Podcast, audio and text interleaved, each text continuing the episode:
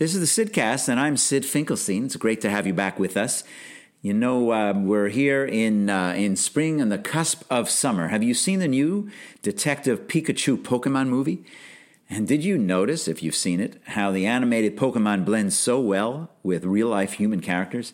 It's not a particularly easy thing to pull off, and it made me think of, uh, of Gollum from Lord of the Rings, also an animated character that constantly interacted with Frodo and Sam in the movies animation nowadays become really impressive uh, to do what they're doing. And our guest today is actually one of the people that has created and helped create the modern world of, uh, of animation.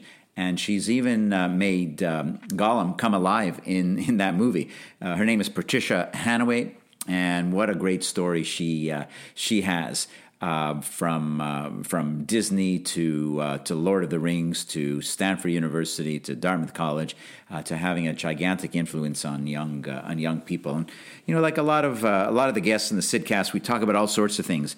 And um, one of them is you know when when when Patricia gets into her background and growing up as a kid, her parents really wanted her to kind of follow the the straight and narrow. You know, so are you a parent who who who's taught your kid or your kids to develop practical skills to make the right choices. Or are you uh, you know someone a younger person someone in school a student who's heard this message about having to be practical kind of ad nauseum and you've had enough of it? That's kind of the dilemma right? Um, how do you make that work?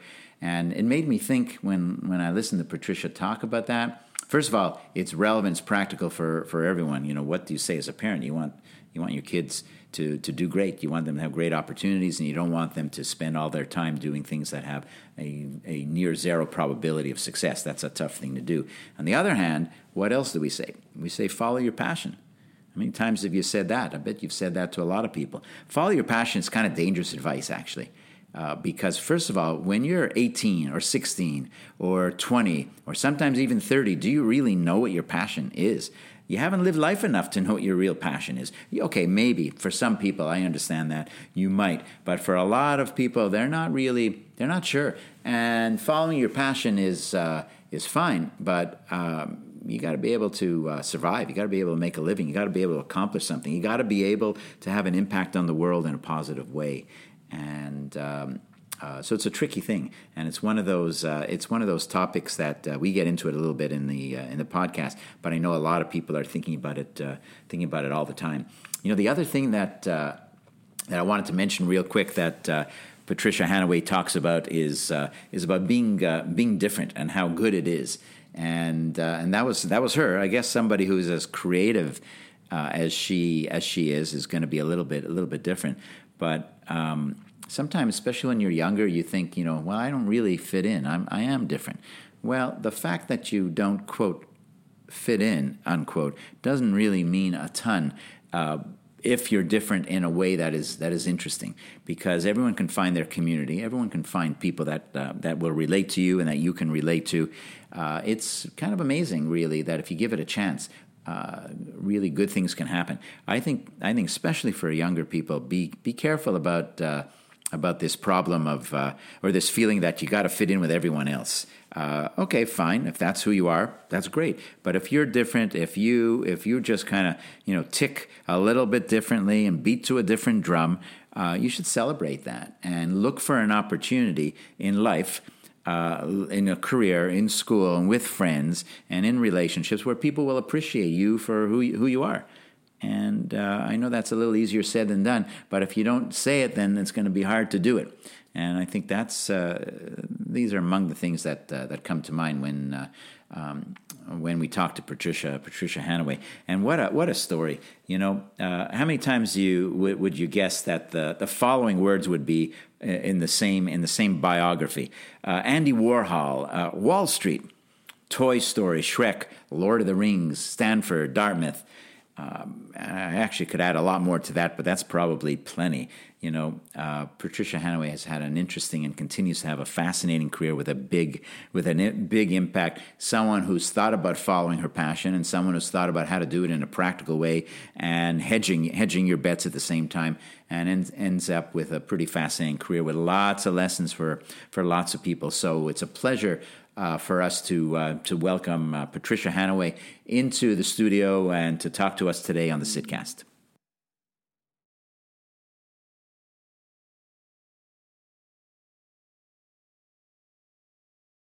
Welcome to the Sidcast. We're here with Patricia Hannaway. Hello, Patty. Hello. Nice to be here. It's great to uh, it's great to have you. Um, and uh, you know, art's been central to your life. And I'm thinking, you know, where where did it come from? Did you know that you know art was going to be something when you were a little kid? I always drew when I was a little kid. Uh, and it ended up really becoming a significant part of my life. Um, my art classes were always some of my favorite classes, along with English and sure uh, all those types of things. So, so as a kid, then, um, I mean, were you drawing on the walls? What were you doing? I was actually drawing in notebooks. I would take um, photographs from magazines, and uh-huh. I would do uh-huh. different portraits and things. And so I was always kind of a quiet kid. Yeah. And I would kind of sit in the corner and do my drawings if there were things. Yeah that the adults were talking about while I was little. So, so, you would walk around, you'd have the your little sketchbook with you. Yes, pretty much. How, how old were you or young were you when you uh, started? I would say about three or four. I mean, I three was, or four. Yeah, I was really sketching early. I was always carrying a pencil around with a you know a Barbie tucked under my arm. Now you didn't well. go. that's funny. You didn't go to the store, I presume, at the age of three to buy the sketchbook. Your no, parents no, did. no. My parents so did. They saw this. How did they? I mean, they knew, obviously. How did they know? Well, they just thought, oh my goodness, I hope she'll grow out of this. but they got you um, they just got they, they, just got you something, or kids start to draw, and they say she likes to draw. Let's yeah, she she likes to draw. She loves to color. Um, you know, something's going on here. And I always like to work with my hands too. So as I got older, I was always making things with my hands. Yeah. And my sister's very creative as well. So mm. the two of us, she's four years older than I am. So yeah. the two of us were always plotting some artistic endeavor. Were your parents in creative fields? Uh, no, not really. My father uh, is a retired dentist, and my mother is uh, an accountant an accountant wouldn't be the most creative field we're talking. In fact, creative no. accounting gets you in trouble. So yes, indeed, indeed. But I have to say, my mother was always particularly good at matching colors, and so I think she might have been a closet creative. It just was yeah. never really developed.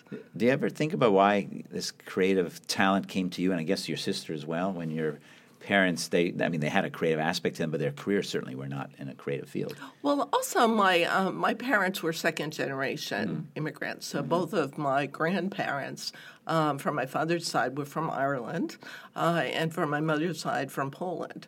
So they were my parents were also uh, children of the Depression. Mm. So they were always drilled in to have a very kind of conservative outlook. Make sure you can make a living. The creative right. stuff is fine, but yeah. you got to pay the bills. Yeah. And, so that'd be interesting to talk about. You know, kind of how you manage your career as you got a little bit a little bit older. Right. Um, um, but I'm I always wonder about it like where does it come from when somebody has and, and, and any creative it could be a writer right. in your case it's it's an artist an animator let's say an artist um, where uh, where does it come from? And you know, you know the story about the ten thousand hours. You hear that research? I do hear that research, and I I sort of agree with it. Oh. But I also think that you you need to have you need to have some inherent interest and skill. Yeah, to well, you wouldn't last the, you wouldn't last the ten thousand hours if you didn't Absolutely care about. Absolutely, you would not. And yeah. coming to find out that my father's side of the family from Ireland, they were actually a bunch of boat builders. Ah. So they did kind of fine woodworking and boat building. So yeah. I'm thinking that that might have something to Some do with Some genetic it. component. Perhaps. Indeed, and also uh, they were voracious readers. So, so I'm thinking somewhere along the way, I think it got mixed in genetically. Got it. Got it. and so your parents were, as you said, children of the Depression. Um, which would make them more conservative and understanding that you got to be able to make a living. But even as a kid, they did encourage your your art. Um, how, uh, do you remember that in particular, or was just they gave you the sketchbook and off and running you went? Well, I think they didn't quite understand it, um, and my parents were also avid golfers, so for them, golfing uh, and aspiring kind of in sports in an in oh, in an athletic way was very uh-huh. important. Uh-huh. So golf and sports were very important in my family. So I think I was a bit of an outlier with the art. Uh, my sister was an extraordinary golfer, so she was uh, mm. she was at Duke and she was playing on the golf team there wow. with Nancy Lopez and really? a lot of these wonderful golfers, mm. and she was a state champion. And um, I. Uh, enjoyed golf, but not quite that much. So I kind of uh, ended up. I still play. I still enjoy it, but I didn't play competitively. Although I was the only, I was a woman on the men's golf team because uh, they didn't have a women's golf team. You must have been good enough in any event uh, to compete I with the guys. good enough. I was good enough, Yeah. but not. I mean, my sister was extraordinary. But so this emphasis on sports, you still kept going with, with art. I mean, is this something you kept doing as a kid, or you gave it up and got came back to it, you know, in college? Let's. No, no, no. I kept I kept up with it. Um, I think that my parents didn't quite understand it Yeah. because they sort of, you know, they said, "Look, accounting, business, go to medical school." they were, you know, they're very conservative New England parents. Um, and so the art was always kind of pushed to the side, but I kind of knew inside myself that this was something that was going to resonate in my life. Yeah. So how did you um, how did you manage this uh, kind of conflict with parents wanting something and you just this was in you. You you had to do something about this. This the the art. I had to find some way to combine uh, creativity with a more practical Yeah, venue. yeah. So I think when I went to college, it really became economics or business with a creative field, or something like medicine with some kind of a creative component to it. Um, so that really became the way I went. Uh, so I majored in economics and art in college, uh, and when I graduated from college, I was an investment banker. I Oh, did well, one minute. The investment banker. Indeed. Uh, not too Um, many people would have anticipated that. How did that happen? Well, my sister was, uh, when she graduated from college, she went to Salomon Brothers, and that's where she met her husband. Uh-huh. Uh, and so, as the second child, I have three siblings, I have a younger brother as well. You know, you look to your elder sister as kind of being the superstar. Uh-huh. So I thought, oh, well, what all good New England uh, college students are supposed to do or be practical and go to Wall Street. So Mm-hmm. I ended up working for First Boston and um, For a couple of years. for a couple of years, yeah. And Yeah. so I used to do savings and loan bailouts. Oh boy. Uh, we were doing mortgage-backed securities at that time. You're not responsible for that the financial crisis, right? No, You were no, long I- into a different I'm- career by 2008. Yeah, absolutely. And also, when we were packaging the mortgage-backed securities, we were really trying to help out the savings and loans. And the mortgages that we were using were all AAA. So they were AAA pools. How many artists could talk the way you're talking right now? It's, well, I, I remember when I started there, I didn't know that uh, a bond was a debt obligation. So when I actually found out two weeks in, I thought, oh my goodness, I understand the difference between a stock and a bond. A bond is a debt obligation. So I was very excited. Yeah. So The um, world was clear at that moment. So w- one thing you said is, you know, the older sister was uh, kind of the, the the leader. There was one you looked up to, and Absolutely. Uh, so she went that way, and that would be a natural thing for you to do. Absolutely. Yeah. So, so she really was a, a guide uh, in a lot of ways, and my family were very close. Um, but uh, even while I was on Wall Street working seven days a week, when I, if I managed to get out early some evening, you would find me over the over at the Art Students League or the National Academy of Design in New York taking figure drawing classes or figure painting classes. Or if I had a Saturday morning, they used to have these open drawing classes. And I would go and just draw. So even though I was still doing this Wall Street thing, I still felt that, um, you know, I had to do this creative work. And I also felt that I was different than a lot of people I was working with. For instance, we would we did a, uh, a large a large mortgage backed deal, and I remember I I worked across the street at Liberty Street, across the street from Two World Trade Center, and we went to Windows on the World to celebrate the deal. Which was the big kind of revolving restaurant at the top. Absolutely, at Two World Trade. So I was right across the street. Uh, and we would go upstairs, and all the guys would be talking about all the money and the deals and how great it was. And I'd be kind of quiet. And then someone would say, Hey, Pat, what are you thinking about? And I said, Do you ever wonder why you don't see baby pigeons on the street? Like, where are the baby pigeons? You only see grown pigeons, not baby pigeons. And I was looking out the window and I could see a pigeon nest. And they and they just kind of looked at me, looked at me and said, "Yeah, well, clearly she's a little touched." Yeah. so, so I was always thinking a little differently. Yeah, I mean that what you just described is grounds for being an academic. Actually, just asking crazy questions that other people are looking and saying, "What's wrong with this person?" Yeah. or you know, meeting like the president of Dole or something and saying, "So, do you like pineapples?" Is that um, what you said? Yeah. Do you like pineapples? Do you like? What did he say?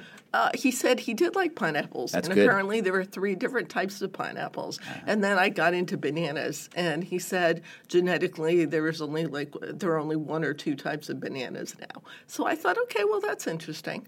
Meanwhile, everyone else was talking about business, and I, th- I was interested in Do the you bananas. think this is a side note? You think this was the CEO of Dole? I think so. Did yeah. you think that he appreciated your curiosity about his core products, or he thought you were, "Who is this crazy person? Let's get on with the deal." No, I think I think he thought, "Oh my goodness, this is a kind of an interesting person. They're not interested in just my money or Yeah, my title. They're Mm-hmm. actually really interested in what the company does." And I think Right. they find it. I, I think you find it kind of refreshing. I, I bet that's I bet that's true. Um, Everyone else was like, "Don't say that. I can't believe you said that." And I thought, "Well, it's a good question. I want to know." Inquiring minds. Inquiring minds.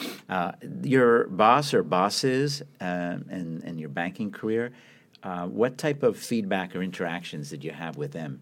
Did they did they see that you kind of had something else going on, or or, or what? Well, what was really interesting at the time, so this was what, 1985, 1986.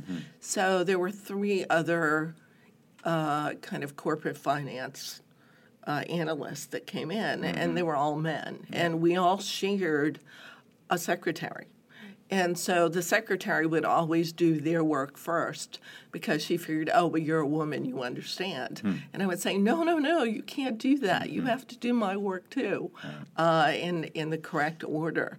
So a- at the time, I didn't realize it, but I think being a woman in the field was fairly unique. Yep. And I would always, I never wanted to dress up like the the guys. Like some women would wear pinstripes and try and blend in, and I would wear a white suit with big scarves, and I, I wanted to still be a woman. Yeah, I remember the. Uh, um, I think it was around that time, and, and maybe a bit earlier too, that women, say in business school or in business, would wear suits uh, with kind of the big, like a big tie or, or scarf or whatever. Of And it was as equivalent, and it was a skirt. It wasn't pants, uh, but other than that, it was very similar. I mean, there were a few flour- flourishes, but very similar. Oh, Uh, yes. And I, don't- I, I, I think that's long gone. But you, you in the era when that was not long gone, but the dominant way, you, you didn't. Right, and I would wear I would wear different types of suits. I would I still wanted to be very much a woman, and I Yeah. wanted to be different, um, and and allow that to happen. Sure. And it would be difficult because sometimes I would have to go down to the stock exchange and get quotes on a deal. And I, I would ask, there was a, a bunch of men on the stock exchange, and I would say, hey, I need to get the quote. No one would pay attention to me. And it wasn't until I would kind of stop my foot or really speak loudly that, that someone would say, oh, you want something? So I actually found being a little bit different was kind of a help. It was a help because It- uh, it, it got you noticed. yeah, Because otherwise, as a woman, you were kind of invisible anyway, so you needed to find a way to distinguish yourself a little yeah. bit. I, I mean, imagine a whole generation, multiple generations of people, of women, um, small numbers to be sure, but still some, uh, Mm-hmm. uh, who stayed in that career. Not just that career. I'm sure that law was the same. Right. Academia was no doubt the same. You know, uh, almost every professional field. Indeed, and it's um, at the time I didn't really think anything of it, um, but now I look back and I realize, wow, I guess I was a little bit pioneering. Yeah. yeah. Did you ever feel um, this some degree of discrimination? That's what you're describing, right? Um, not harassment, but discrimination that you were treated less equal uh, than than your male colleagues. Did you ever feel that even later on um, in say when you were in the art world and animation world? I think I got more a sense of it as I got older, but at the time I just wanted to do a good job. Yeah. I wanted. I was focused on, um, you know, learning as much as I could, contributing. I was trying to be a team player Yeah, yeah. Uh, in this environment, Yeah. um, and it's not. It's not an easy thing, but I don't think I kind of understood that until a few years ago, actually. uh, as time has gone on. so a bunch of uh, um, students, MBA students, and other young people, women, are in, in financial jobs and all kinds of jobs now, obviously. And it's a different environment in that it's recognized. There's a lot more discussion about it. There's a Me Too movement, of course. Of course. But there's still lots of discrimination that's going on. I don't know whether you have any any sense or, or, or advice even uh, for a new generation of you know 25 to 35 year old uh, young women that are very talented Right. that are in these professional fields where they're still dealing with uh, some degree, and some people will say still a significant degree of discrimination.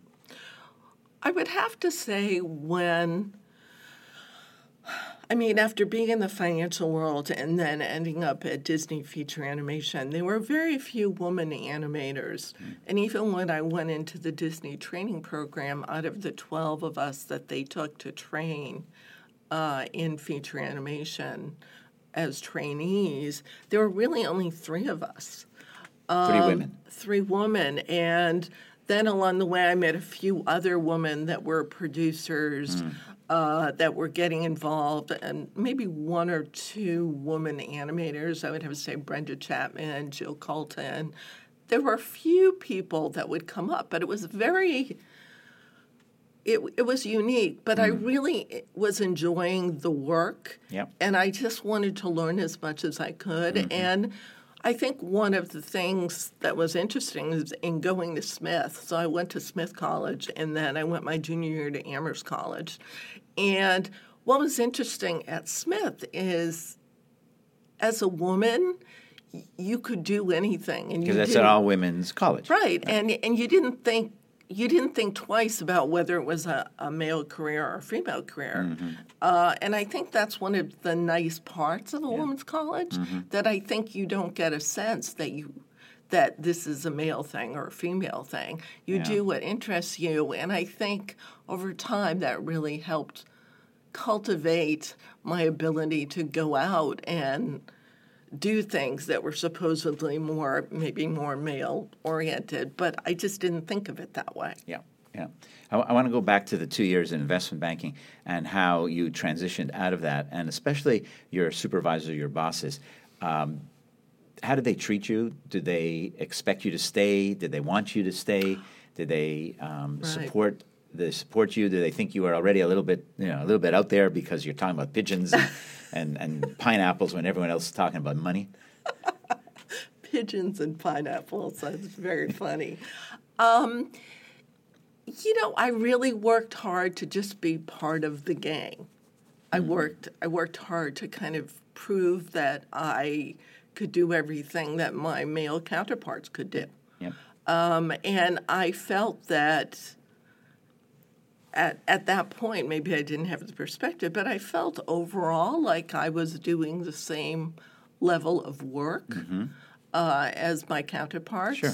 So there might have been some of that going on, but beyond the occasional occurrence, I really didn't have a sense of that, except that there just were not other women around. Yeah. Or the other women were secretaries or production assistants. So after the two years there, Uh-huh. uh, why'd you leave? I had this feeling that life is, again, getting into the philosophy part of hmm. things, that our time here is measured. And it's very important to do things in your life that you enjoy. Hmm. Uh, and that you feel like you're using your potential in the in the most positive way to give back. Hmm. And I felt that yes, I could do this job in business. I could make this money. I was completely proficient at it. But at the end of the day, I felt unfulfilled. Mm-hmm. I felt like there was something else I was meant to do. And I wanted to explore the options of taking this kind of more practical business side and trying to find a way of combining it with the creative side. Mm-hmm. So that in a way, I was filling the desire of my parents, but also starting to become my own person. And where, because you applied to uh, business school or you were accepted to business school Yeah, at was- Kellogg and Northwestern. Yeah, I was going to get a Northwestern. Where, where did that fit into here in terms of the time frame and the thinking? Right. Well, typically, what happens when you go and you're a corporate analyst, at least on Wall Street, uh, in the years I was there, Mm-hmm. you were expected to be there for two years and go to business school. So that was kind of a natural transition.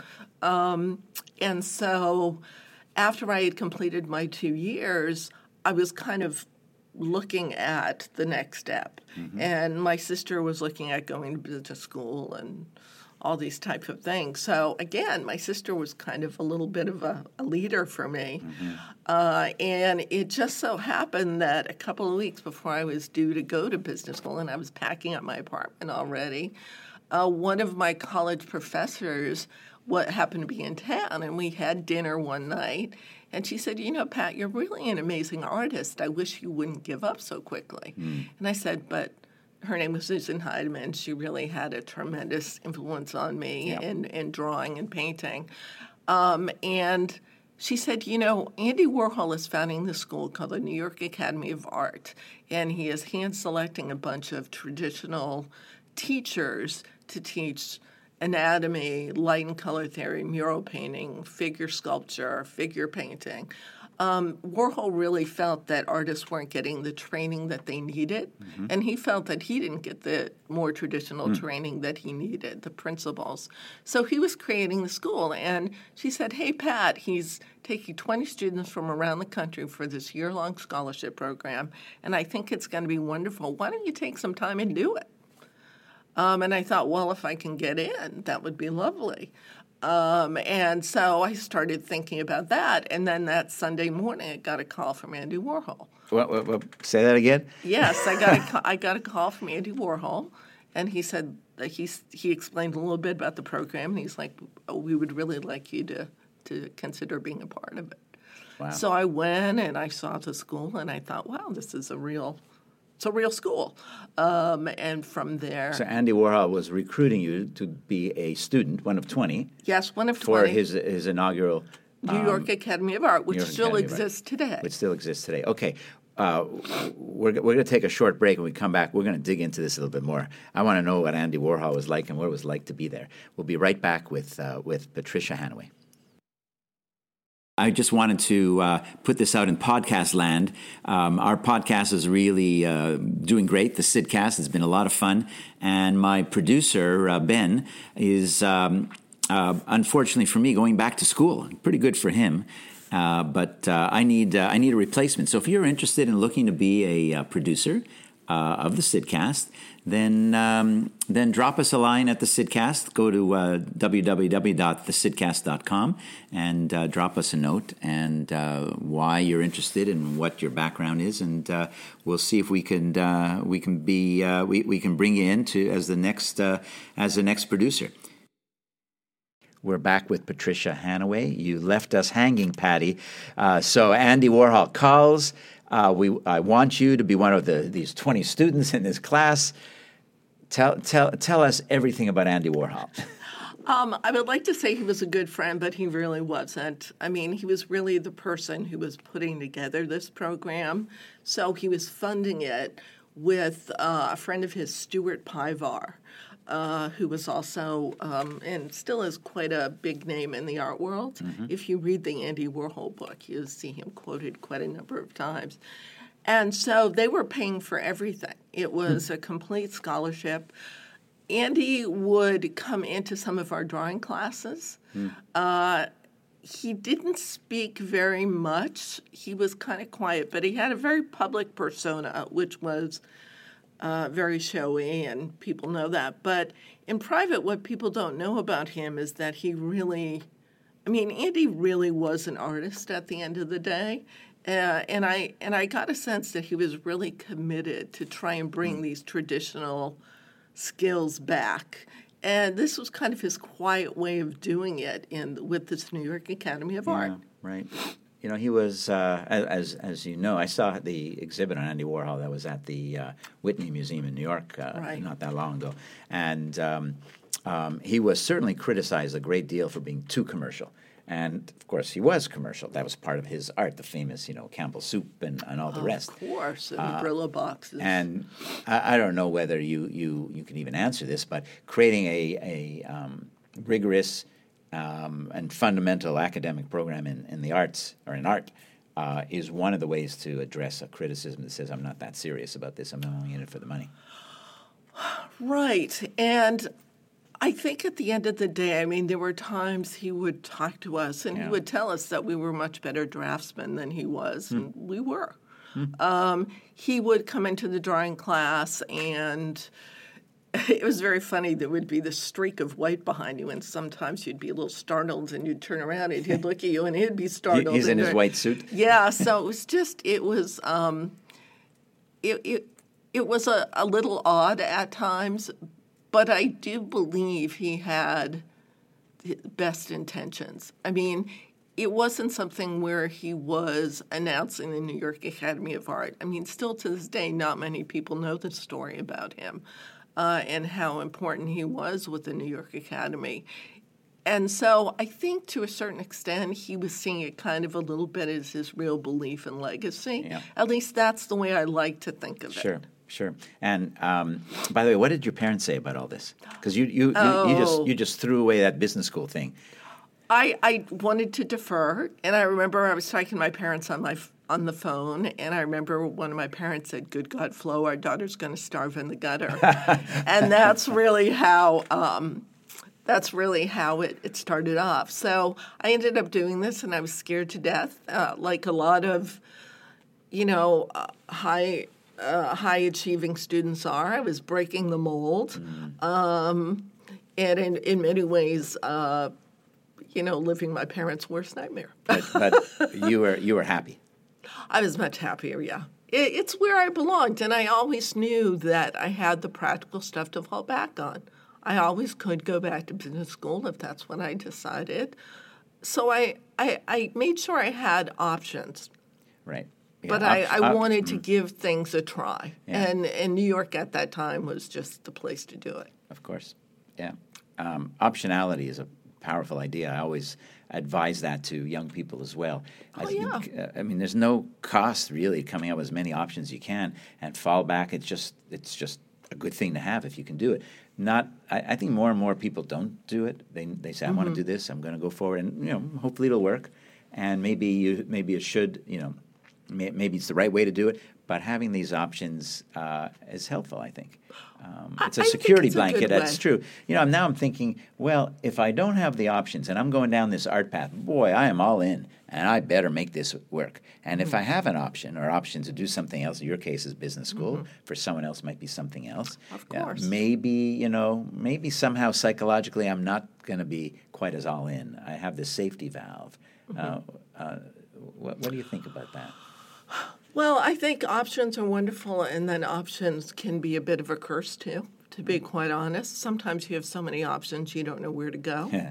So I think that you have to set one thing as a priority, uh, and the, for me, the priority was the art. There was no doubt. I was eighty percent in, uh, and then I had a twenty percent fallback position. And I think also uh, and again, hindsight is twenty twenty, uh, right? I think I was at the time beginning to understand that we live in a multidisciplinary world, and my take on it was that it was going to become more multidisciplinary. You actually thought about that at some level? I did at that time. I did. I Yeah. really did. And um, and, and so I thought, hey, look, having this Wall Street background is really great. I understand investing. I understand business side. I can talk to people in the business school on the business side. Uh, I can understand business if I'm setting up a creative business. So I really see things not so much as separate components as things that can complement each other Yeah. and help serve each other. And I think in today's world, sometimes we think of things too separately, uh, and people are so complicated. Uh, and I think that if we look at things as, um, you know, combinations that we can put together to help us achieve our goals, I think it helps a lot more. You know, that's what um, innovation really is.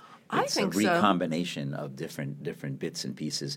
It could be, you know, from a technology side. It could be from. But in our case, in this exam, we're talking about kind of innovating our lives or crafting our lives, as I like to say. And I think actually today, this point about multidisciplinary kind of life, life is that way, is more true than ever before because no one's staying not too many people are going to stay in the same job in the same career forever. The world's changing too fast. You got to keep learning and relearning. And uh, Of course. all the predictions are um, with artificial intelligence and, and robotics and just the pace of change that people are going to have to redefine and recreate themselves multiple times in, uh, in over over a work life. Well, I think also there's a big difference between taking a job and building a life.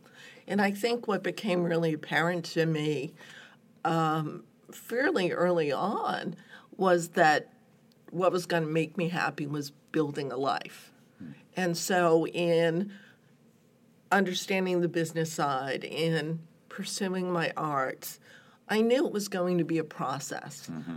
I didn't expect to just arrive in one place, and I still don't expect to arrive Even now, even now, of course. And so it's constant learning, constant combinations. And that's what I really love to share with my students. Yeah. And they will come into my office and they'll be really upset about why they don't fit into a certain area. You know, my mm. friend is a doctor, my friend is a lawyer, my friend is a this and a that. And they all have labels and they'll come in and they'll be incredibly depressed that they don't fit in. Mm. And I let the students know that is an advantage, not a disadvantage. exactly. So they exactly right. come out mm. thinking, oh, wow, I do have options. This is wonderful. I can build things in a new way. And so I'm able to really alleviate that fear. Yeah, that's a fa- as you were saying that, I was thinking that's a fantastic lesson. So it's It good that that's that's kind of a big part of what you're doing. Uh, and I would the only thing I would add to it, as long as there's a level of excellence at whatever those options are, Of course. there's no room for you know just being um, um, mediocre. It doesn't matter what. No, you have to. You have to. I guess it goes back to the ten thousand hours, but also really being in touch with your feelings. I mean, what I find with a lot of the high achieving students is that they they're afraid of failure, um, so they are very risk averse, uh, and they don't want to make mistakes. And the thing that happens there is that when you don't make mistakes, you don't learn either and they're so good at test taking and jumping through hoops Right. that there's a disconnect between what they feel and their achievement.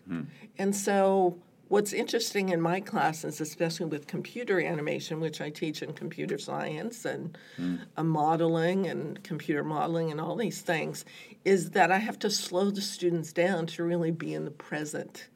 And and by doing that, it allows them to slow down, and they're they start feeling what they like. Yeah. And it, it's a it's a completely um, surprising thing to me that they're learning about life life lessons in slowing down in computer science and learning to look with animation because they've and had really this pace and uh, Because al- the pace, There's yeah. always something else. There's always something else you got to do. You got to accomplish.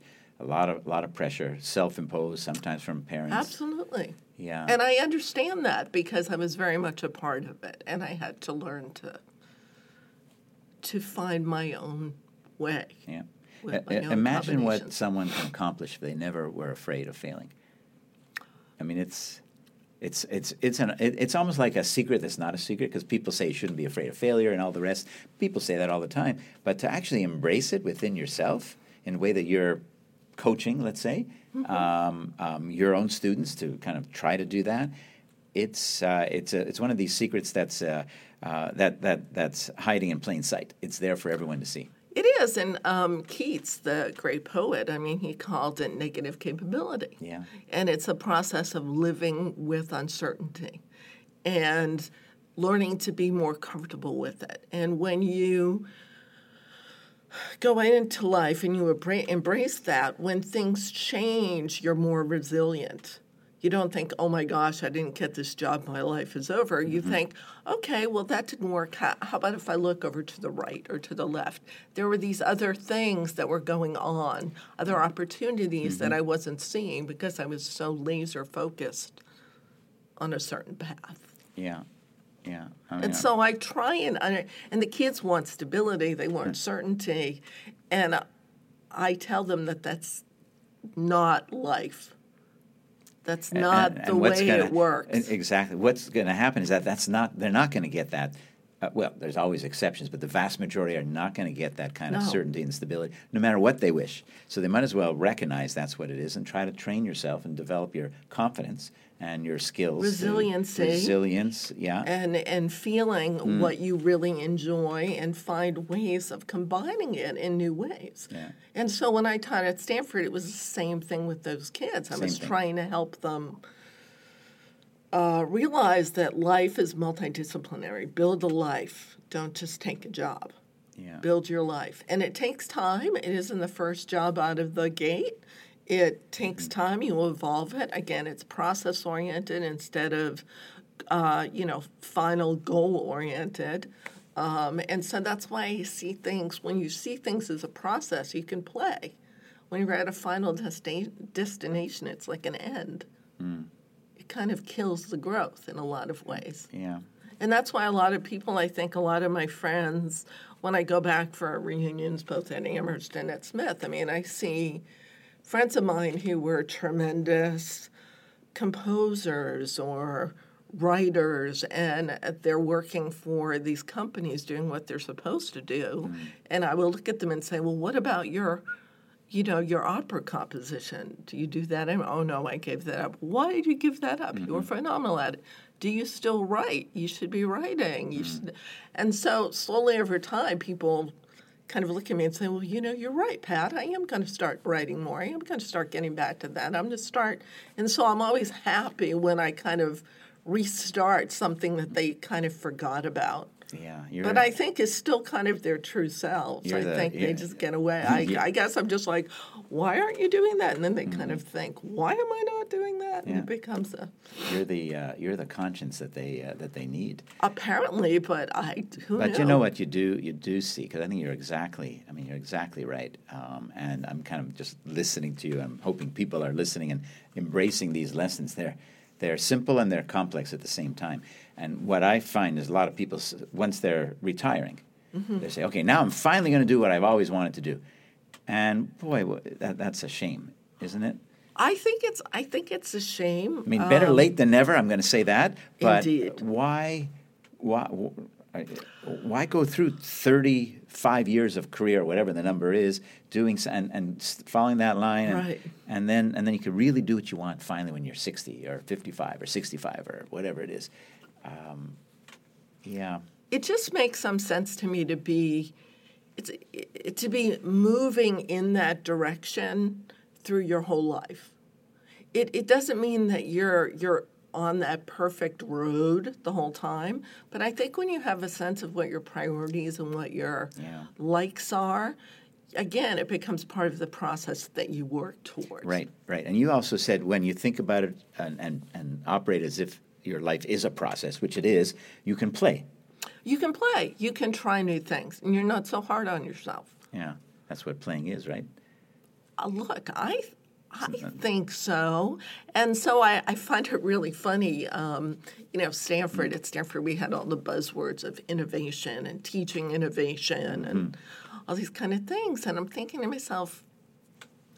I think what I'm talking about is really the foundation of innovation. yes I think And so and if you are trying to teach a course in innovation, it should probably be a psychology course because it's really this process, I think, of what I'm talking about. yeah And but everyone's got the catchphrases and the little tracks that people Mm-hmm. follow. And it was interesting. I was talking to um, some some friends of mine at the Stanford Business School, and they were saying, "Yeah, well, you know, now we're getting a lot more STEM kids into our business program."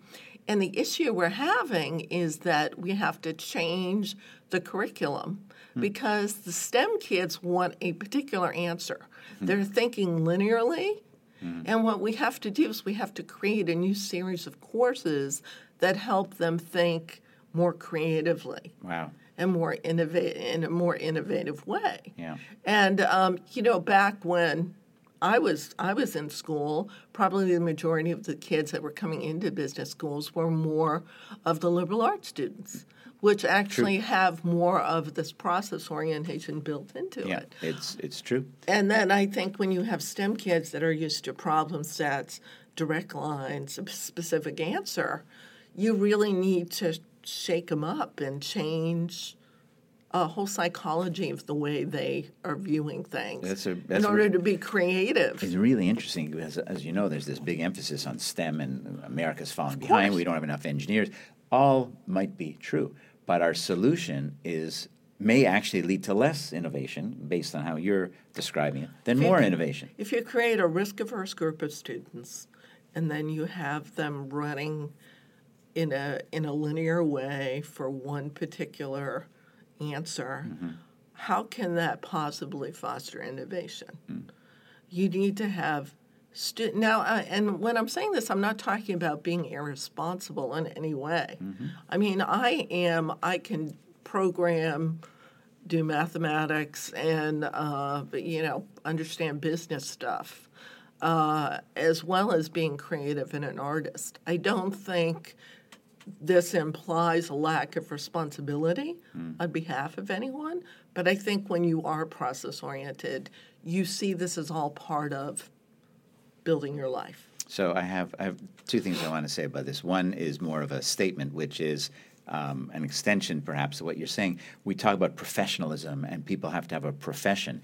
And what I'm getting from what you're uh, what you're saying is uh, that actually might be better to, to be an amateur. Because an amateur can make a mistake. An amateur is always learning. An amateur never masters the material because it's not about mastering the material. It's about continually not just learning, but asking new questions that take you beyond what the kind of the material, the core material is, and and and that's pretty consistent, I think, with a lot of what you're you're saying. Uh, Yeah, but well, but inconsistent yes. with how we think about life. People should be professions, professionals, uh, and maybe well, that's a mistake. pigeon. They get pigeonholed. That's the label thing you're you know, it's about. a label thing you're talking about, and it, it was really interesting. So. When I was at Pixar one day, so Steve Jobs, I- I mean, I didn't know Steve well, but being in Silicon Valley, um, you know, I mean, he, he was around. And uh, Apple used to have these shirts back in the day that would say 90 hours a week and loving it. and I remember once at Pixar, we got a bunch of those shirts. Someone got a copy and, and made a, a bunch of versions of these shirts. And I crossed mine out and I said 40 hours a week and loving it. uh, and I remember walking down the hall and I walked by Steve Jobs and he looked at me and was like, mm. And he walked. And then one day I was sitting in this pizza kitchen downstairs and I was kind of having a kind of having a tough day. And Steve Jobs came by and he kind of sat down and, he, and it was kind of unusual. I thought, wow, he's actually kind of talked to me. I mean, he's seen me around, but mm. and and and he just kind of looked at me. He's like, "You look a little down." And I said, "I just can't figure it out, Steve. I just, I, I really can't figure it out. It's like I don't belong anywhere. You know, I'm teaching. I'll do some teaching over at Stanford, and I'm running in between like the art department and the computer science building. And you know, I'm working with tech people and I'm working with art people, and it's like everyone wants a label. You know, either you're a technical person or you're an artistic person or this. And I said, and I'm stuck in the middle. And he looked at me and he said, Pat, that's the best place to be. That's where possibilities happen. And I never forgot that. And I tell my students that too, because again, uh, maybe that was part of his understanding as well, that it was, you know, bringing the things together in new ways, which is really what it was all about. Right, right, and so, again, unbeknownst to me, I'm like, I'm just trying to find my way through this. But maybe that maybe that was really important. That's where the possibilities, where all the Possibilities. possibilities. That's where all the great. possibilities That's great. are. Um, the, the question that I had is uh, about left side, left side, left brain, right brain, and the, a lot of people talk about they're di- they're different. Well, they are different, but they're different, and that one is more more creative side, the visual side, and the other one is the more analytical side. And it Correct. sounds like you're, I, I, well, are are you disputing that, or are you saying well, there's a way of combining them, uh, or don't let that handicap you? Uh, maybe that's really what it is. Don't let that. Don't let the reality of how our brains evolved handicap you. You want to be in that in the center of things. I think the way I think about it is this, and I and I look at this with students as well. Some people learn in a very step by step way. Some people learn visually. And I think I am a visual learner. Hmm. Now, being a visual learner, whether that's right brain or left brain, I don't know, it doesn't mean that I'm not good at math. It doesn't mean I can't program. It doesn't mean I can't do business. It just means that you've got to teach me in a way that resonates. Mm-hmm. And I think what happened early on, and I see this happening in grade schools where things are taught in a really linear way. Well, if you have a student who sees things in a very graphic way, the minute you show me a graph and you relate it to a mathematical formula, and then I change something in the formula and I see the graph change, mm. everything opens up for me. Mm. But if you're just dealing with that abstract formula and you don't translate it to the graphic, then I it takes me longer to get it. Mm-hmm. And I think where computer graphics became so uh, important for me is I could do that all the time. When I was learning basic computer graphics, we didn't have all the wonderful pull down menus and programs that we have today. And I didn't realize that I was involved in helping create those. Mm-hmm. Um, we had to develop those things from scratch. And the nature of the computer science back then, in order to make art, you had to understand the programming. You have to understand that the medium of the computer graphics yep. is zeros and ones. Hmm. So it's not oil paint, it's zeros and ones. So again, I embrace that. And I see it just as another medium in the process. And so I was able to relate the graphic imagery to the numbers. And when that happened, everything clicked. We're going to take another short break, and when we come back, um, I want to ask you what it was like to work uh, at uh, at Pixar and to work on some of these famous movies. And and I think you also met President Obama, which would be kind of interesting to throw that one in as well. So we'll be uh, we'll be right back with Patricia Hannaway. If you like what you're listening to, take a look at the Sidcast. Tell your friends about it. T- uh, tell everyone you can. We want subscribers. We want to know who you are. Uh, write to us if you go to thesidcast.com and click on contact, and we'd love to hear what you think. Back with Patricia Hannaway. Patricia, you worked for Disney, you worked on Toy Story, you worked on all these amazing, famous movies that everyone knows. What was that? What was that like? Well, it was very interesting. After I had uh, finished the New York Academy of Art, uh, the sense from my parents was, uh, kind of came back where you better make sure you're practical. So I enrolled at the School of Visual Arts in their computer art program, uh, which was very new at the time. We were combining technology and art. And I thought, ooh, there's a kind of practical way to do it too. Mm-hmm. So at one point, I was doing the New York Academy of Art as I became fully accredited as a master's program and doing the master's program in computer graphics at the School of Visual Arts. So it was, they were three years that were interesting and three years that were incredibly difficult and time consuming. Yep. So, um, so I, I had two masters, one in traditional art and one in computer art from SVA, and I kept thinking, who in the world is going to want someone like me? I mean, a philosopher, anatomist, draftsman, painter, uh, computer animator, computer scientist, reader. I mean, you name it. Mm-hmm. And and what was wonderful is Walt Disney Feature Animation did. How did uh, they find you?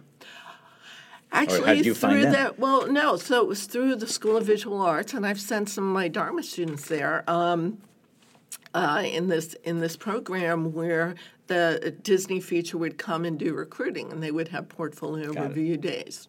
And so they would talk to different professors and kind of get a sense of, gee, who should we grab? And I guess I was on one of the lists. Yeah, yeah. So it sounds like you'd have exactly the right background for for this type of job. Who knew? Who knew? And so you walk in, you show up, you put on a team working on. Well, no. What happened is you had a. It was a training program. It was called the Disney Internship Training uh-huh. Program, and every year there would be, you know, thousands of applicants, and it would take twelve of us. So it was pretty stiff competition. Mm-hmm. So the first time I applied, I didn't get in. And the recruiter kept telling me what I needed to work on. So over the course of that next year, I just worked my tail off. Mm-hmm. And then I was the top recruit the following year. Yeah. So it just goes to show you that don't take no for an answer. yep. Yep. And so then, so I was in the training program for three months, and they test you in all different areas in background in visual effects, which are things like explosions and Uh, they test you in animation. They test you in different types of drawing, different types of layout, and they basically were able to kind of determine where your skill was. So they wanted you to have the basic skill on the art side, and then they would determine where your talent within that Yeah. realm was, and then what they would do is put you on that track to develop it. It. So I was one of the people that tested for animation, uh, and they said, "Ooh, we've got one. She she can act. She can draw. She can. All right, uh, grab it." So. Yeah. So that that kind of led me down the track uh, of training as an animator at Disney. So I trained for three years, and then I was put on. My first film was Mulan, and it was incredible Sorry, because you trained for three years? no, three three months. Three months. sorry, Yeah, I was three thinking, months. wow, this so is I trained for, Yeah, yeah. So I trained for three months, and then what Disney would do is they would put you under a mentor Yeah. in your department, and it was incredible because the mentors were your were the superstars in the company. So Disney had a sense that you invest in people, you put them under the best people, Yeah. and then you you train them up. Mm. And it can take five to seven years to make an animator. Mm. So you'd start with things like you know, animating feet, animating here, and then over time, as you developed, you got better, you'd take on more and more responsibility, mm-hmm. and you'd keep testing along the way until eventually maybe you, you would become a senior animator or what they call a supervising animator over time. But it was not a fast process. I mm-hmm. mean, there was a sense this is a craft Yep. and it's a love of craft. So I started out traditionally, and then Disney started wanting to incorporate more computer graphics into, or computer animation into the traditional films. Things like the Wildebeest Stampede on The Lion King. I worked on the Hun Charge on Mulan.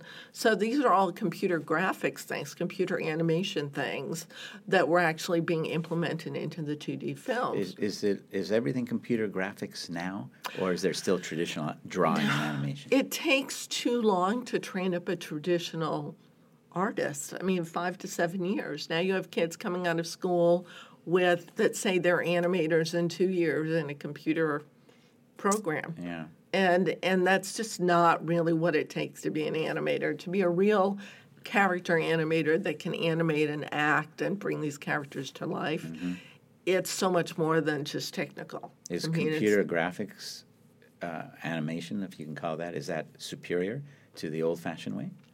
I don't think I don't think of it as superior or not superior. I think of it as being different. Hmm. To me, the computer is just a medium. It's it's like an oil painting medium or. Uh, you know, in this case, an electrical medium. You hmm. learn the medium, but the principles stay the same. Mm-hmm. So there were things I adore about traditional animation, and I'm so glad I was at the tail end of Disney's golden age of animation, and I'm so glad I trained that way. Yeah. Um, and these draftsmen were just the Michelangelos of their day. I mean, they really, and and now we're all older. So there's been some talk of maybe Lasseter, well, not Lasseter anymore, but people wanting to make a traditional film.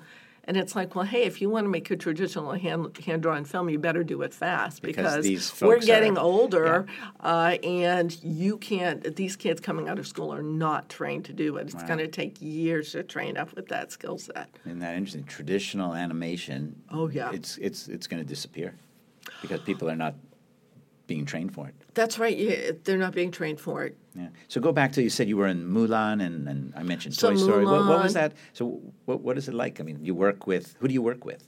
Well, it was it was wonderful. I was based in the Orlando studio. So Disney had three studios. They had one in Paris, one in Orlando, and one in, and one in Burbank. And now the Orlando and the Paris studio are closed. Disney consolidated hmm. into Burbank. Um, but back in the day, we had these separate Yeah. studios. And what was wonderful about being in one of the satellite studios is that there were maybe about 150 people. It was a small team, so you got to know everybody. And if you had something you wanted to say to the director or something about the story wasn't working, you could go across the hall and talk to those people. In Burbank, there's a lot of middle management. It's large. You don't have that access. But when you're a smaller satellite studio, you're all kind of working together. You're in mm-hmm. your. It's it's a little tight group. Maybe a better place to learn when you're younger. I think it's a better place to learn, and I think Mulan is really a testament to the quality mm. that was at that Orlando studio. Yeah. Um, they gave us Mulan because they thought, oh, well, we're going to take Hercules, we're going to take the big films, but with Mulan, we'll give them this this film. We don't think anything's going to happen, and they didn't look at us for a long time. Be we the underdog. We ended up turning it into something really special. Yeah. Wow. And so we took it, we made it ours, hmm. and and then what was interesting about Mulan is I ended up giving a lot of story notes, and the story really resonated with me because it felt like Mulan, she would suit up to take the place of her ill father, mm. and oftentimes in the corporate world, mm-hmm. I felt very out of place, like I had to suit up. Yeah. So in a way, it became a little bit of a a metaphor for the way I felt. Interesting. I wonder if that's one of the war. reasons it appealed to so many people, and especially to women and girls, because who may have Well, we that. fought. We fought. I mean, Eisner wanted to have That's the Michael Eisner, character, the Michael CEO at the Eisner, time right? And he wanted to have, you know, kisses at the end and, the, you know, riding off in the sunset. And I was like, no, no, no, no, no, no, no, no, no. Shang, who was the uh, the male character who kind of headed up Mulan's troop, I said, no, Shang has to earn Mulan. He has to earn. you were her. arguing with the CEO of Disney about this. Yes. Yes. I was very naive at the time. Uh, and and yes, I would. And because we were in Orlando and Burbank wasn't looking at us, the spotlight wasn't on us. We really made it our own, and we were very passionate about it. Yeah. And I think that the I think that Mulan really was the last kind of large scale. I don't know, almost kind of like a David Leanish kind of film that Disney did. I think after that they became kind of smaller films. What did Eisner say? And, like, Was that you and a bunch of people, or was it you telling you know the CEO you can't do that? That's wrong. You can't do that. It's not. They, he- he's got. He's got to earn it. Well, I would, I would, I would write a series of notes, Yeah. uh, and say, no, Mulan would not do that. That is not who the character You, is. sorry, you said Mulan would not, not should not. no, would not do that. Would not is a stronger word. Yes, and well, the thing is, back in the day when we were making those films, the sense of the craft and knowing your characters and developing them yeah. really as fully as you could was part of the training. Uh, as an animator, Mm-hmm. you had to realize the character. So if I took Mulan, I dropped her in, you know, the middle of uh, Union Square in San Francisco in 2019, I would know exactly how she would react. And we would have these incredible lectures and on anatomy and facial structure and the way a woman with armor would ride a horse versus the way a man with armor would ride a horse. People didn't realize we would have these comparative anatomy lectures. We would draw for hours. Uh, Uh, people that were working on the Falcon, we would go and we would draw the Falcon. We would go draw lizards for Mushu. We would go have um, you know, people, we would send people to China to learn about things during that particular dynasty. Hmm. So back in the day, there was that kind of attention, Yeah. intense attention to these films uh, and how they were made, and a certain level of uh, authenticity and really character-based work. Nowadays, the films are so fast; they're almost like video games. Hmm. Um, and that's where things like Toy Story and other things ca- came in because while I while we finished up on Mulan and we were rolling on to some of the other films, Toy Story was was being developed. The original, the first one. The first one, and they call it Black Friday. It was the day that John Lasseter brought the what we call the story reels for Toy Story over to the story team, and all of us looked at the the reels. And at that time, Woody was just such a he, he was just an irredeemable character. he was so mean that he was mean to all the toys. And basically, at that point, the foot was put down that we're going to stop production on this film. We have to rewrite the whole thing, re-storyboard the whole film, and get this thing to work. And to this day, Lasseter calls it Black Friday because that was the day that it was like, no, this doesn't work. This is going to stop right now. We've got to turn this around. Yeah. So, so you know, people always say Disney or Pixar, but uh, there's a lot of overlap. Yeah. I mean, a lot of us from Disney were at Pixar. Right, right. So- uh, one one thing I'm, um, one thing I wonder about is the, the relationship between you and computer graphics and animation, and say the voice actors. Um, you know, I think about Eddie Murphy as the donkey. You know, Oh, I worked with him twice, You both did? with Mushu and then as the donkey, and I in Shrek. right, and so I was this. I animated the donkey. So, what kind of on the first interaction, if any, is there between well, you and Eddie Murphy, or just in general, people doing your job and Right. the and the voice actors? So uh, on my side, we're developing the character for the film. The directors are the ones who are actually selecting the voice actors okay. that are going to to create the voices for the animated characters. So I wasn't in uh, a lot of the taping sessions with Eddie Murphy or some of the actors. I mean, I was in one with Cameron Diaz, um, and I've I've been in a few, but normally that's kind of handed, handled by the directors. And so what happens is they do multiple recordings of different lines from the film, and then what happens is those var- one variation is selected, mm-hmm. and then that is actually given to me to animate as part of a scene. But the thing is that the actor is voicing in front of a microphone. So they're not necessarily acting. They might be doing little head tilts or kind of unique mm. qualities uh, of acting that I pick up on when I'm looking at the videotape. And I may or may not incorporate that into the animated character. But actually, as a character animator, which is what I am, I'm an actor. I act through the computer or the pencil. I'm actually the one doing the acting. So I would get the voice, I would record it, then I would go into a mirrored room and I would act out with that voice, You would like physically. physically act it out. So it's my physical acting. And then based on that, I would show it to the director, and the director would be like, I like this, I don't like this, I mm. like this. And then based on that direction, I would create the animation for the character. These anim- these animated characters, they are human in, in the sense that there's a story, but they're eh, human in a whole other level, which is they're an embodiment of you and other animators, and and who- and, and, and as Indeed. creating these characters. Oh, absolutely. And when um, I remember showing to Cameron Diaz some of the early tests for Princess Fiona, which I did not do a lot of Princess That Fiona. was Shrek again. Right, in Shrek. And I remember her thinking, oh my gosh, this is so weird. And I, and I just said, well, well, why? She said, because it's my voice, but it's not me. And it's not my acting. It's like a long lost cousin. And that's very much the way it is. I think it's a strange disembodiment for the actors. Mm-hmm. And sometimes I might see something in the videotape or in a recording, the way they tilt their head, and I might say, hey, that will work with the character Yeah. or not. And so I'll make that choice Right. whether to put it in. So really, people don't realize that the character animator, the acting animator, is really the one creating the performance at the end of the day. They make a big mm. deal about the voices, which is certainly part of it, but the acting itself usually isn't the actor who does the voice. It's the animator behind it that is. Yeah, that's very And. Goll- Gollum is another example. I mean, Gollum is. Well, I was called in to. I was I was teaching at Stanford at the time, and I got this call from a friend of mine. He said, "Hey, Peter Jackson's doing this Lord of the Ring, these Lord of the Rings films. He's having a lot of trouble with Gollum."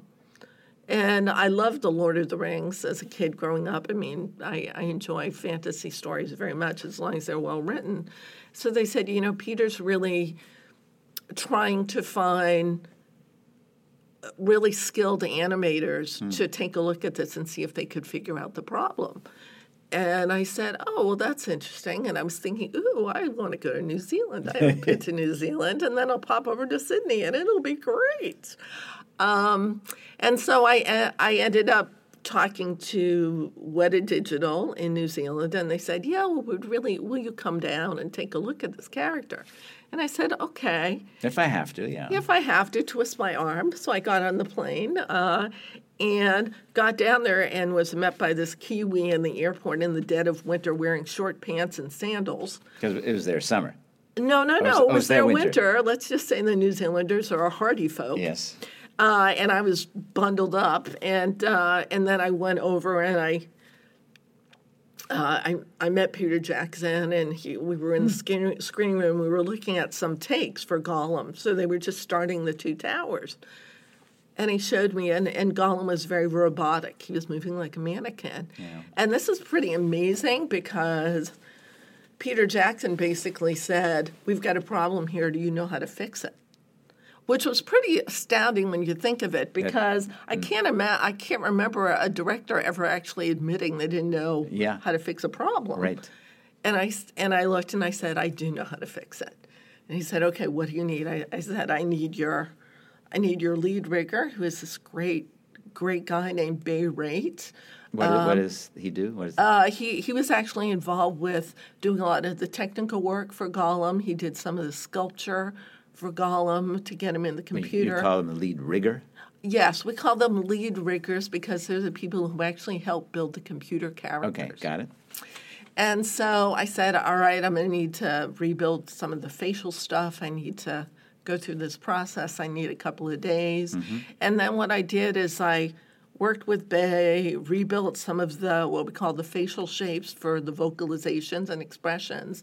And then I showed my first test to Peter Jackson in a mm-hmm. process called dailies, mm-hmm.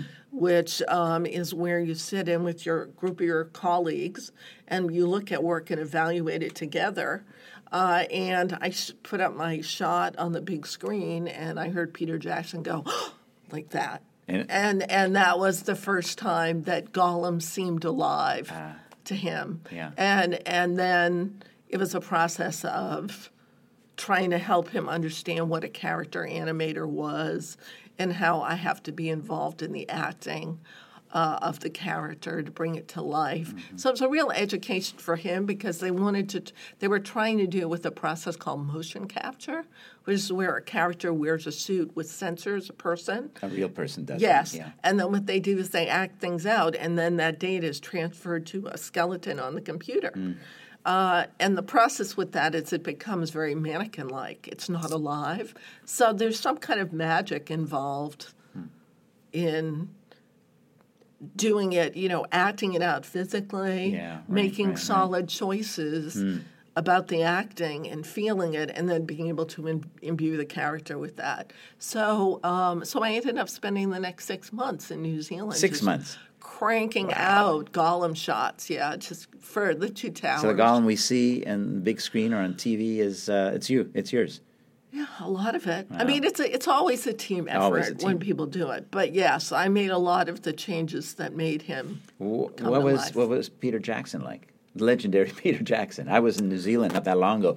Every place says, "Well, Lord of the Rings was here, and The Hobbit was there, and Peter Jackson is a god there." He, he's he's helped their gross domestic product dramatically because everyone comes to see this stuff. Well, that was really interesting about New Zealand is there was really a, a point of pride for the Lord of the Rings. Yeah. So again, that kind of love of craft that I spoke about earlier was really existing They there. had that.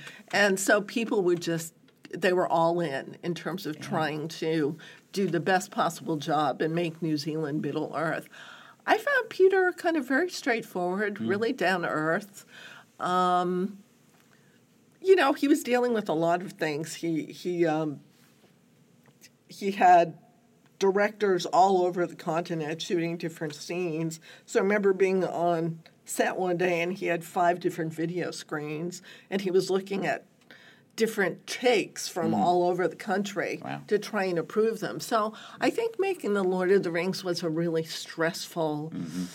thing for Peter and I know his health was not very good after. He had put on a lot of weight and he mm. was he was not well. So he needed to take stock and, and change things at the end of it. Yeah. So you were there for for the six months or so, and Yeah, uh, about si- about six months, and um, and it was just so much work. I mean, it was it was about eight months to the release of the Two Towers, uh, which What- was the one that really introduced Gollum in a you know in a much more of an acting way. how, how did you feel when you saw it on, on in, in the movie theater? It's very hard to see my work on the movie theater. What I do is I watch people reacting to the character Yeah. on the screen. Yeah. So when I look at it, I see the problems and I see Because it's never perfect. So you say, "Oh, I could have done that."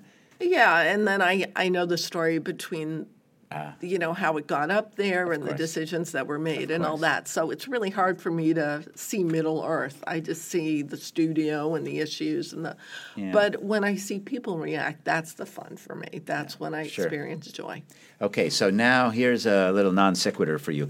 What does President Obama think about all this?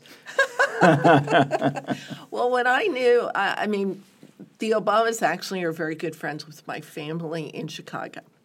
And so they knew him when he was Senator Obama. And they actually did, he decided to run for president um, after coming to Colorado and visiting people at the Aspen Institute. And so he was staying at my, my sister's family's house in Aspen. And so I got up uh, out of bed one morning, put on my robe, was going to get breakfast, and my sister came down and said, "Oh, by the way, Senator Obama's here." With, and with- I thought, here, there with, with Michelle and the kids? no, no, no, not with just? J- just him. Yeah. So he was going to do a lecture at the Aspen Institute and kind of introduce himself. Hmm. Um, so I, I walked into the kitchen, and there's Senator Obama with his paper. I think it was in his robe, and we were passing Cheerios. um, and and so we were having coffee, and we were just kind of talking a little bit. Nobody cared. No one knew who he was. And so I, I asked him some really interesting questions. I asked him a little bit about how you deal with politically charged situations, you know, at work. How, how do you handle difficult people? And some of the things he said were just so meaningful to me, and I think really says a lot about his presidency at the same time. Mm-hmm. He said the most important thing when you're in political conflict is to keep people at the table. He said, as long as you keep people at the table, there's hope for negotiation. Hmm. But if people walk away from the table, Yeah. then you lose that ability. So he said, I see my job as keeping people at the table. And I thought I thought that was really, really interesting. And then the next thing I asked him, I said, So what's the first day of Congress like? Like, how was that? Is that cool? And he said, Well, it's really kind of like the first day of school, except you have a really nice breakfast. and then you're assigned a desk and you get a basket with, you know, your staplers and your Just like Oh, any old job. Just like any old job. And I started laughing. And I thought, wow, that's pretty funny. He said, but what people don't know is before people leave their Senate seats, in the in the drawers of their desk, they actually carve their names with like a peck knife. the, the, the senator their will carve their names? Yes. in the in the drawers. Sounds like summer camp. Okay. I know. And I thought, well, that's it. But it, what a wonderful human component, right? So, so I said, well, that's interesting. So, Senator Obama, who was in your drawers? Uh, and he said he knew he had a lot to a lot to do because when he opened his door, it was Robert Kennedy's door. oh, my. And I thought, and I just thought that was so interesting. That's great. Yeah, isn't that a fun, a Yeah, fun thing yeah. to learn? Um, So keep him at a ta- at the table and be inspired by Robert Kennedy. That's that's pretty good advice. Uh, we we we're gonna we're gonna wrap up. I have one last question for for you.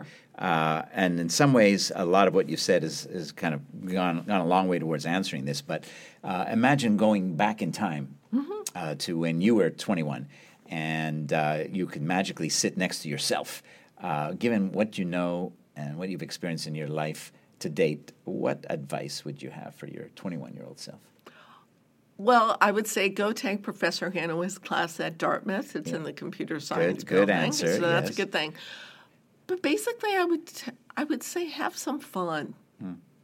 Have some fun. Don't be so hard on yourself all the time. Realize that life is much more malleable than these labels and these so-called paths that we're supposed to stay on in life. Build a life, don't just take a job. And that takes time. And don't be afraid to make some mistakes in the process because that's how you learn. Right. Build build a life. Don't just take a job. Build a life, don't just take a job. Thank you so much, Patty. It's been a pleasure talking to you. It's my pleasure. Thank you for having me.